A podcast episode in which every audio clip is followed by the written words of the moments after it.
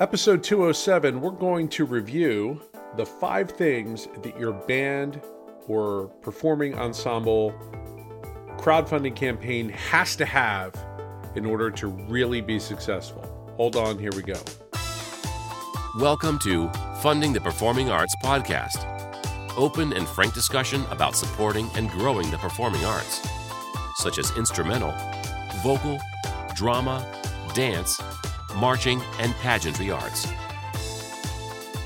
All right, so this episode is what I would classify as a smaller, shorter, short form episode.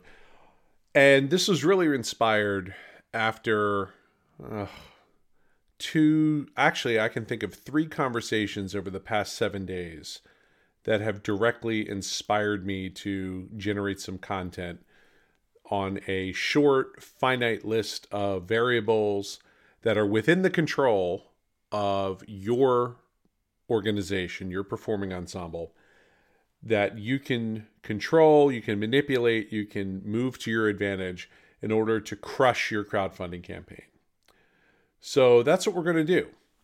All right, so over the past seven days or so, I've had a couple of conversations with prospective FansRaise clients that had asked some very thought provoking, some very insightful questions, and really forced me to take some of the things that I believe and that we believe as an organization uh, and, and list them out. And, and really, the question that was uh, posed to me was what are the you know the, the short list what are the most important things that we have to consider in order to make this crowdfunding campaign successful and make it over deliver.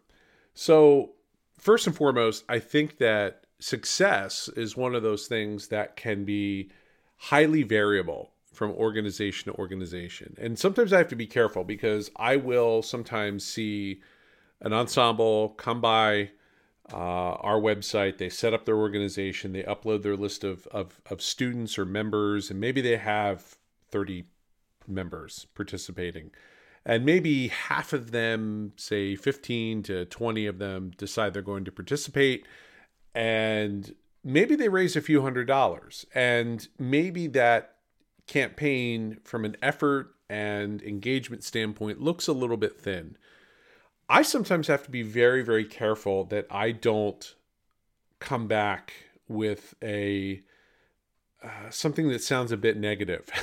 so, um, you, know, I, I, think success is very much in the eye of, of the beholder, and um, I, I think that you know I I can look at a campaign, I can say, okay, this is the type of campaign the uh, organization wants to run. This is the number of students they have involved.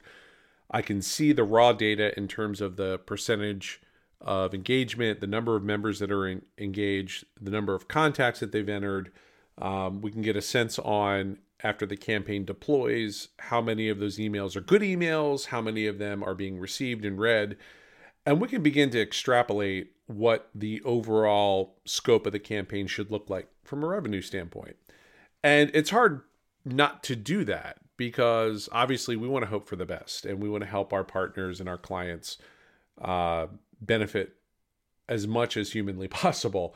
Um, but sometimes we'll get a campaign that on paper looks really, really good and may only generate, say, $500, where I look at it and say, wow, that should really be able to generate $5,000. And when I go back to the director or the administrator and we pull up on the campaign progress and results, they're, they're thrilled with $500 where I'm like, wow, really? Okay. And it's, it's sometimes I have to sort of step back and go, okay, uh, you know, the preconceived notions and the, um, you know, what I think is, is good.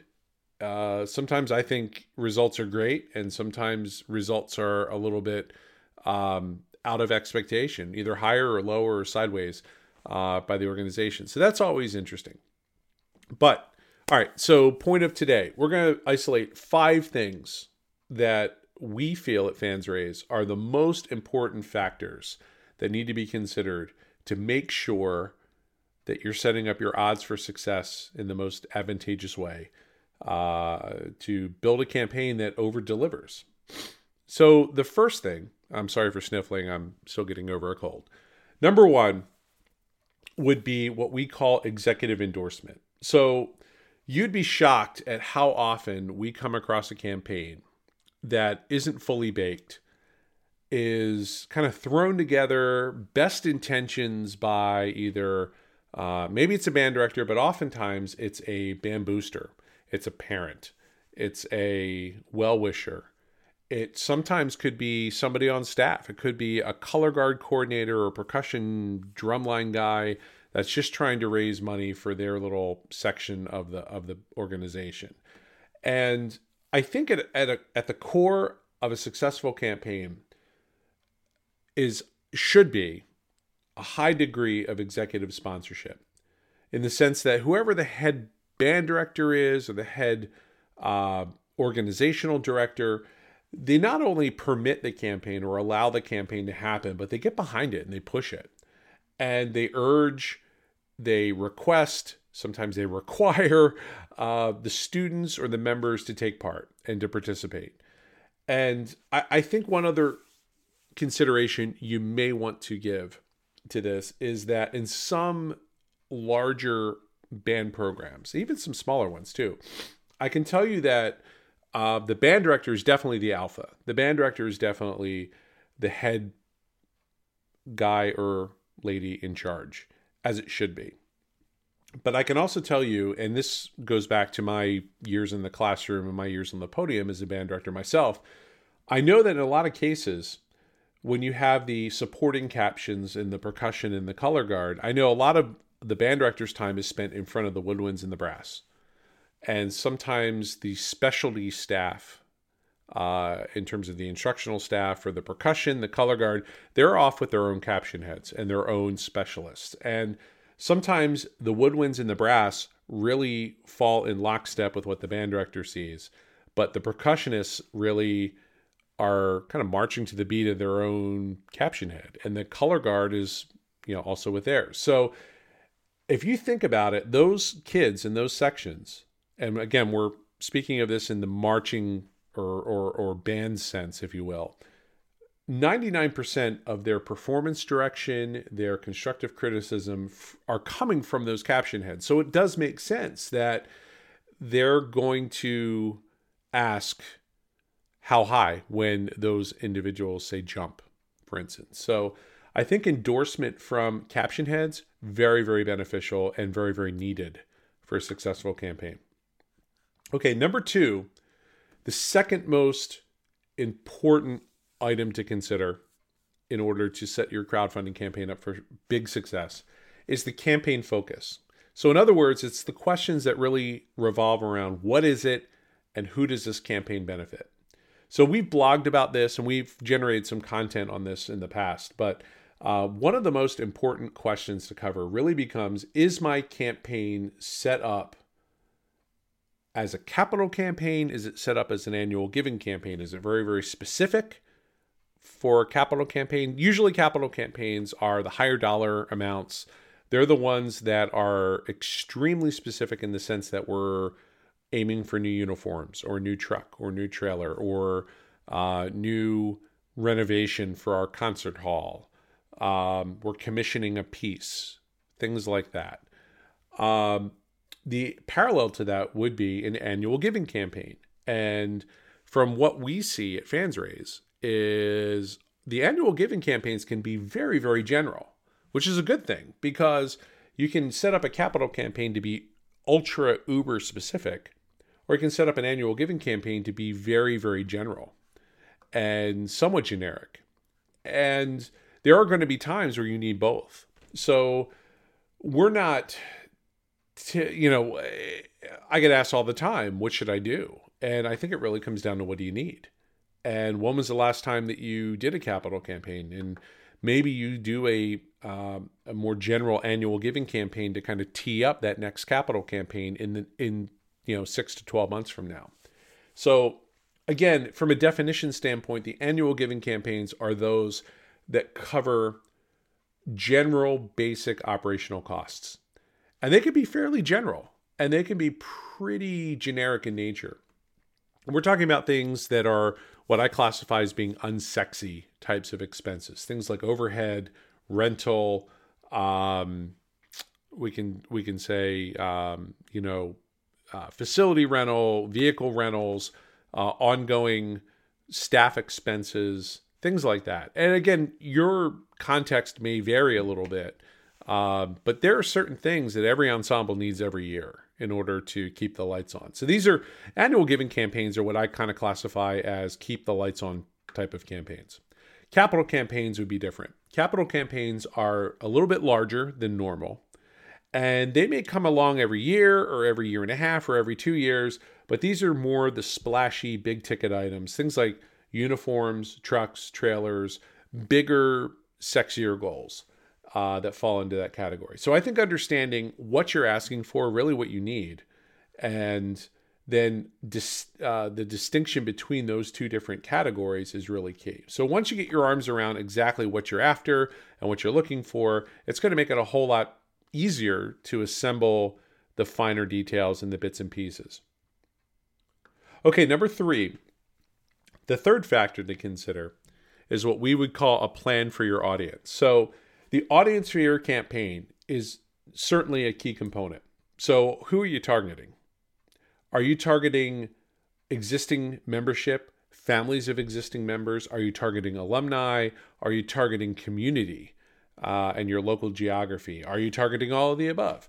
Um, I think you need to isolate your chosen audience you need to figure out how you can best communicate with them and also what kind of messaging resonates best with them. Um, you may not have email addresses for your local community, but you might be able to align yourself with um, different organizations within, let's say, your school community, uh, a parent teacher association, the school district itself, the district fine arts department. You might be able to, I mean, even reach out you know, to your football parents. Let's say if it's a marching band campaign, you might be able to draw on some ancillary support um, for a specific campaign that might lend itself well to the outcome. So you you need to also decide how you're going to speak to this audience. So is it going to be social media only? You need, if so, and that may not be a bad way to go, and it may be your only option, but just keep in mind when you're leveraging social media and you're really depending on social media to do the, the heavy lifting in terms of your communication, you also have to accept, let's say, Facebook as a primary example. You have to accept their inadequacies and their limitations. So social is fine. And we use it in every single campaign we do at FansRaise, but you need to also understand the limitations. Every time somebody shares an update with their followers or with their uh, friends, let's say, only a small number of those individuals are going to actually see a post that one of your members or one of your band parents are going to post. So you might think, you might start doing the math and say, okay, we have 100 kids in our program, and let's say in each household might have access to 800 different contacts and friends. How many of them are peers? Because if they're peers of your students, students all are they're not going to be donating you got to be thinking about parents, you got to be thinking about relatives, and you got to really think about where the checkbooks reside with your campaign. So if you isolate on peers and try to get your kids to just purely share things on social, Snapchat and Instagram are great, but that's not where your donor money is. So you really have to think pragmatically about how do you tap into the most likely audience to support your campaign. So if you opt for email, which is always the way that we approach it at FansRaise, you need to have a plan. You need to have an understanding of the tone, the voice you're going to use in your messaging, the mechanics of your messaging, things like, you know, opt outs, complying with CAN-SPAM uh, requirements, you know, all of the little bits and pieces and the moving parts for conducting a comprehensive email campaign. It is not easy it can be done. Uh, and it, you know, fortunately, it's something that with a little bit of pre preparation and foresight is achievable, is achievable and is attainable. The fourth thing that we would recommend you consider is all hands on deck. So if you can get close to 100% of your organization that is engaged, involved, and supporting your campaign, this will allow it to reach something close to its fullest potential, whatever that may be. So the more structure that you can put around member expectations, how your students, how your members are going to interact with this campaign. What do they need to do? What are you asking them to do? How clear can you make that? You know, the more promotion you're going to be able to get and the more likely donors you're going to be able to bring the campaign to. So to that point, I want to go out of my way here to point out that most people that are going to donate are going to have some sort of direct linkage to your membership or to your organization, either as alumni, current members, or something of that sort. So, the ability to leverage those people that are the most likely to donate and are the close, the, the most closely connected to your current membership, uh, that's going to really be the key to cultivating lots of donors and lots of success.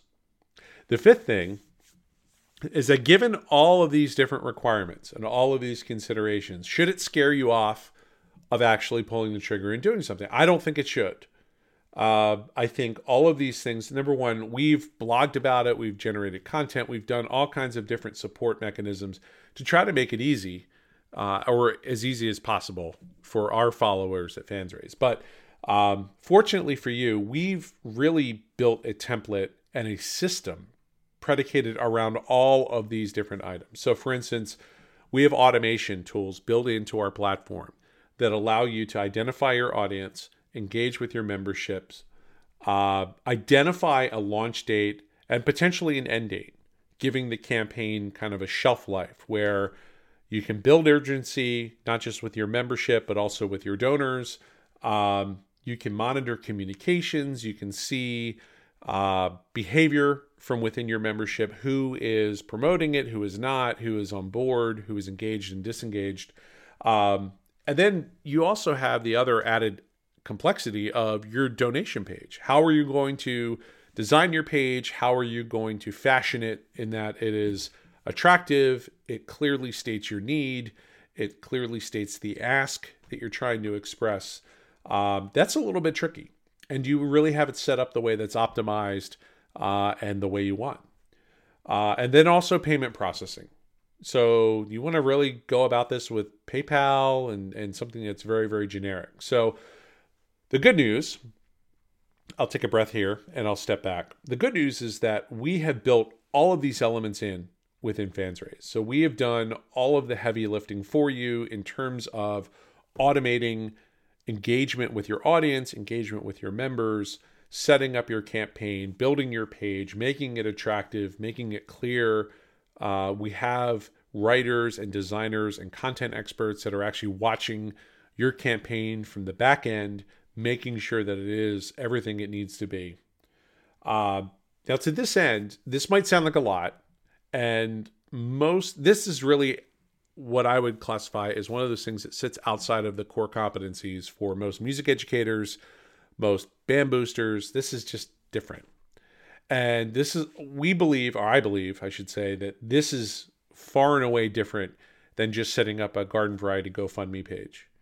People aren't going to just give for the warm, fuzzy feeling of giving. They need a connection, they need a linkage to your program and what's going on and how they can help. And those are elements that have to be specifically stated. So we've actually published something we're calling the $10,000 blueprint, which $10,000 to some organizations, that's like the minimum that they would expect from a fundraiser. Other organizations would cut their left arm off to raise $10,000 doing any fundraiser.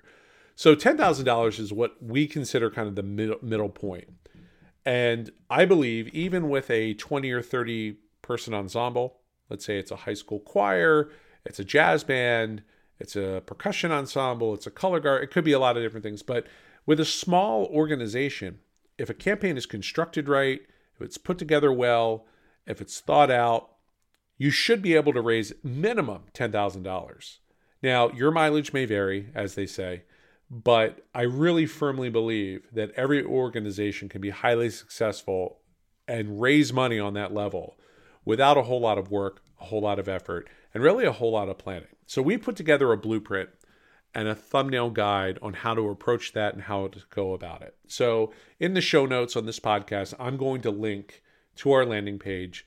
Uh, it's a free download. You can download the $10,000 blueprint, review it with your boosters, review it with your ensemble director, your organizational director. And this is really uh, uh, a program and a methodology that we've built with the performing arts in mind. So, my hope is that on some level, what we're doing at FansRaise can resonate and and become compatible with what you're teaching your students and what you're really after from an artistic point of view. So, with that, we're going to go ahead and wrap up this short form podcast. It's just a hair over 20 minutes or so. But uh, again, my name is Brian Gilbert. I'm the CEO and the founder of FansRaise. And if there's anything that we can do to help make your performing arts journey a little bit easier, uh, a little bit uh, more stress free, please reach out to us. You can reach us at info at fansraise.com. All right, so that's going to be it for right now. Uh, we appreciate your listening. Please don't forget to follow us on social media. You can reach us at fansraise. Uh, and also subscribe to this blog and to our podcast. And we use these things on a weekly basis to try to get the word out, uh, to help make life easier for our friends in the performing arts world. So thanks again. Thanks for listening. We'll catch you soon.